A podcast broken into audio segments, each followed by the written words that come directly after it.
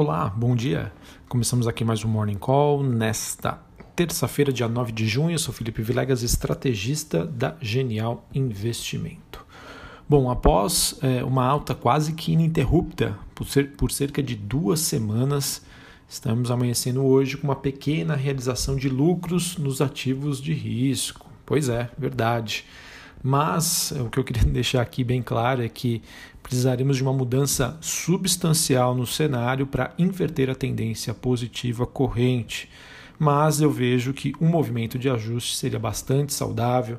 É algo que eu venho comentando com vocês, que já vem me incomodando bastante essa alta forte sem correções. Tá? Então, novamente, o que nós temos hoje, por enquanto, não é o suficiente para mudar a tendência do mercado mas uma correção, um movimento de ajuste, uma acomodação, na minha opinião, né? quem sou eu na verdade, né? mas na minha opinião seria muito bem-vinda. Bom, é, o que nós temos hoje, a gente tem o S&P Futuro e as bolsas europeias caindo, elas que acabam interrompendo aí os ganhos que fizeram as ações globais voltarem para os níveis de fevereiro. Pois é, que é como se quase não houvesse existido a crise do coronavírus. É, esse movimento de baixa é puxado pelos bancos na Europa e a gente também tem os papéis de energia é, caindo, acompanhando a baixa do petróleo, o petróleo que cai nessa manhã após notícias de que a Arábia Saudita decidiu suspender os cortes extras de produção até o final de julho. Notícia essa também deve pressionar as ações da Petrobras, Enalta e PetroRio. Ainda falando sobre as commodities, os metais recuam em Londres. É, enigma esse que o mercado tem sobre o futuro do minério de ferro, é, pois o mercado questiona se a Vale conseguirá ou não compensar as perdas de produção com as suas minas que foram suspensas por conta do coronavírus aqui no Brasil. Bom, falando sobre o noticiário econômico, é, destaque para hoje em relação à forte queda das exportações da Alemanha. É, claro, né, a gente tem que levar em consideração que o número ainda marca o auge da crise e pouco indica ainda sobre um processo de recuperação. Porém, no Japão, a gente teve um dado que chama Machine to Orders, né, ordens é, de máquinas, ferramentas, que apresentou uma forte queda no mês de maio, que acaba sendo uma surpresa negativa, pois a gente sabe que é, tanto o Japão quanto a Ásia estão em um processo mais avançado de abertura.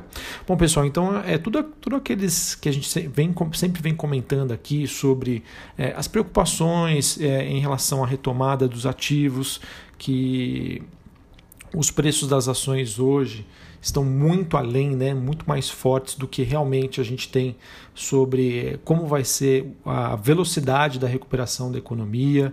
Enfim, tudo isso começa a ser questionado pelo mercado. É o que a gente sempre comentava aqui. O mundo estava numa dinâmica positiva. A partir do momento que esse fio né, quebra e a gente começa a entrar numa pegada negativa, pode ser que o mercado mude a tendência. Muito cedo, acho que, para falar sobre isso. Mas nós começamos ali a ter fatores que geram essa preocupação. Ontem também a gente teve o Banco Mundial alertando que a economia global terá sua maior contração desde a Segunda Guerra Mundial este ano.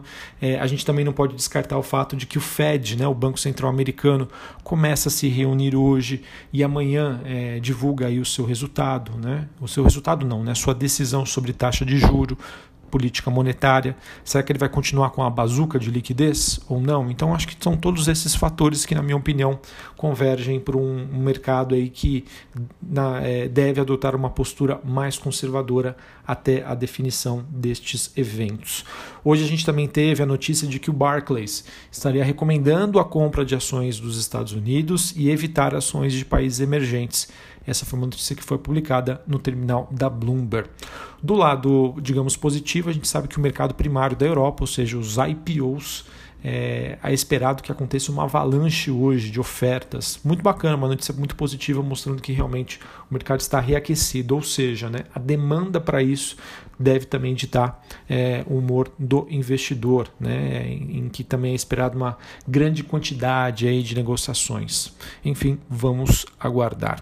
Bom, é, lembra de quando a gente também comentava sobre a posição técnica mais saudável do mercado, ou seja, com menos alavancagem? Pois é, é, de acordo com relatórios aqui divulgados pelo mercado, houve uma, uma piora na posição geral, porém mais concentrada em algumas classes de ativos e nichos de mercado, como por exemplo ações asiáticas.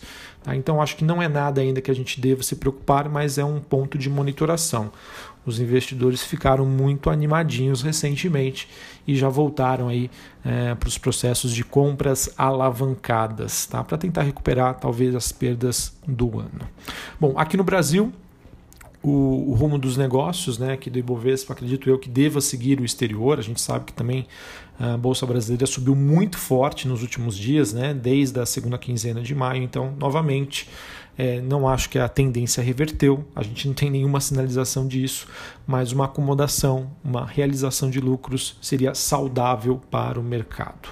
Bom, hoje, hoje aqui o principal destaque, o que o mercado deva ficar de olho, seria o julgamento de ações contra a chapa de Bolsonaro no TSE, que está na pauta. É, será questionado aí ataques cibernéticos a um grupo do Facebook que poderia ter favorecido Bolsonaro. Há uma avaliação na Corte Eleitoral, porém, é que esses questionamentos têm poucas chances de ir adiante. O mercado meio que ignorou isso e também ignorou todos os atritos em relação à forma de comunicação do Ministério da Saúde em relação aos números da Covid-19 mercado ontem estava bastante animado, seguindo o desempenho das ações globais. Bom, notícia também que eu quero destacar aqui em relação ao governo é que o ministro Paulo Guedes afirmou ontem a deputados federais que o governo deverá lançar o programa Renda Brasil. O objetivo disso é substituir o Bolsa Família logo após o fim da pandemia do novo coronavírus. Segundo os congressistas que participaram da reunião, o ministro disse que a iniciativa ela será um programa de transferência de renda para os mais vulneráveis e será mais abrangente do que o atual Bolsa Família. Esse é um tema que a gente comentou logo no início dessa pandemia sobre o aumento do populismo, tá? o Bolsonaro sendo mais populista. Claro, né, com a saída do Moro, ele perdeu é, o, o, pessoal que votou nele por conta da Lava Jato, lavajatismo, né? mas ao mesmo tempo ele ganhou popularidade com populações mais carentes. Então vejam que isso realmente surtiu efeito e que já está na ideia né, de incluir é, é, dentro desse programa de Bolsa Família, é, em, é, até mesmo profissionais informais identificados pelo governo é, e que hoje né, são beneficiados por esse, por esse auxílio emergencial de 600 reais esse é realmente um grande questionamento, né? O quanto isso de, do assistencialismo pode ou não é, atrapalhar na recuperação da economia, né? Isso porque com o auxílio emergencial é fato, né? A depender de como ele foi colocado, aumentou, né? Duplicou, triplicou a renda de muitos brasileiros. Não estou falando que isso é ruim, isso é extremamente necessário. Nós estamos passando por uma pandemia, mas quais são as consequências econômicas disso para o futuro no Brasil, se não houver uma moeda de troca? Ah, então isso é realmente, é, eu acho que é importante, sim mas é preciso pensar no futuro. Né? Não é simplesmente é, dar o auxílio e ponto final. É sempre necessário uma moeda de troca. Isso é, foi uma das, digamos assim, uma das. É, de uma das coisas negativas do Bolsa Família, né? Essa questão de você somente dar o dinheiro sem exigir nada em troca. Quem sabe com esse programa Renda Brasil, um programa totalmente reformulado, tenha mais essa vertente, ok? Novamente, eu não estou dizendo que eu sou contra esses programas de assistencialismo, muito pelo contrário, a gente sabe que o Brasil tem, tem, tem uma, uma linha de pobreza muito grande, mas é sempre bom a gente, é, o governo, né, ter um programa que ajuda pessoas, mas também não incentiva a pessoas a não buscarem um emprego, ok? Bom, para finalizarmos aqui, falarmos sobre o noticiário corporativo. É, queria informar aqui que a B3 informou ontem que não haverá pregão no dia 11 de junho, quinta-feira, próxima quinta-feira, feriado nacional de Corpus Christi. Esse feriado que foi antecipado pela Prefeitura de São Paulo é, em uma data em que a Bolsa funcionou normalmente. Porém, para os feriados de 9 de julho e 20 de novembro, que são feriados estaduais, ou seja, não são feriados nacionais e que também foram antecipados, haverá um funcionamento da bolsa nesses dias. Ou seja, a B3 ganhou dois dias aí de negociação. Em condições normais, esses, nesses feriados não haveria bolsa, mas dado aí tudo o que aconteceu, é, a bolsa aproveitou aí para ganhar dois dias de negociação. Bom, saiu uma matéria no Valor Econômico dizendo que a privatização do Banco do, Banco do Brasil não poderá ocorrer com a venda a um concorrente nacional ou estrangeiro, e sim pela pulverização do seu capital. Esse que seria um dos planos aí do, do presidente da companhia. Hein? Não sei como pode ser a repercussão hoje do mercado, né? eu acho que isso aí precisaria passar pelo Congresso para uma autorização, mas sim, seria um processo aí de facilitação. Eu acredito que isso não aconteça. Tá? Eu acho que Banco do Brasil e Petrobras são coisas, não sei se existe essa palavra, mas imexíveis.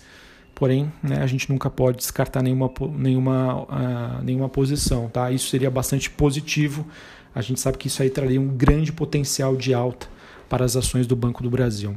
Bom, a Minerva ontem, BIF3, ela fez um, uma.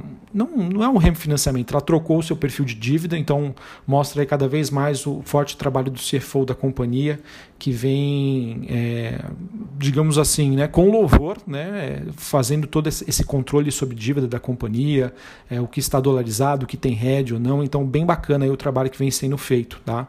É, isso, com certeza, sem dúvida de dúvida, deve chamar a atenção do mercado. É, saiu reportagem no Valor dizendo que a Gasmig, que é uma empresa controlada pela estatal Semig, ela estaria se preparando aí para um IPO as datas ainda não foram definidas. Sobre o setor de saneamento básico, o presidente do Senado, Davi Alcolumbre, decidiu ontem marcar para o final de junho deste mês a votação do marco legal de saneamento. Bastante atenção, eu acho que tem grandes chances de passar isso e seria muito positivo para Copasa, Sabesp e Sanepar. Uh, bom, que mais que nós temos aqui? A gente teve ontem que a Home Indústrias obteve uma decisão favorável em uma ação judicial que pedia a correção monetária em um empréstimo compulsório sobre energia elétrica, ou seja, a Home, Indústrias Home, vai receber da Eletrobras cerca de 41,3 milhões de reais. Notícia positiva para a companhia. E para finalizarmos aqui, saiu uma matéria no broadcast dizendo que há uma semana da conclusão da oferta de ações da Via Varejo, eh, já existiria demanda para concluir a operação é, ela que pode chegar a 4 bilhões de reais se forem vendidos todos os lotes extras. Além né, dessa, dessa nova captação, é, em paralelo, a Via Varejo negociou o alongamento em dois anos das suas dívidas com seus credores.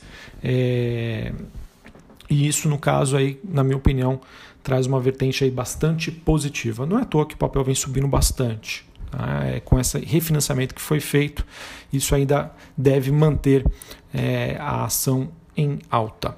Bom, pessoal, então é isso que nós temos para essa terça-feira. Um dia de acomodação, de realização de lucros. Vamos ver como, como que o mercado brasileiro se comporta é, frente aí ao, ao, que nós temos agora, né? Ao, em frente ao movimento que acontece nas bolsas internacionais e vamos ver aí o quanto que o mercado realiza hoje. Vai ser uma queda fraca, uma queda forte. Eu acho que isso vai ser muito importante para a gente saber o quanto aí que tem de otimismo exagerado no mercado. Faz parte, a gente não tem como ir contra o fluxo, mas é sempre bom aí ter cuidado. Um abraço, uma ótima terça-feira, até a próxima. Valeu!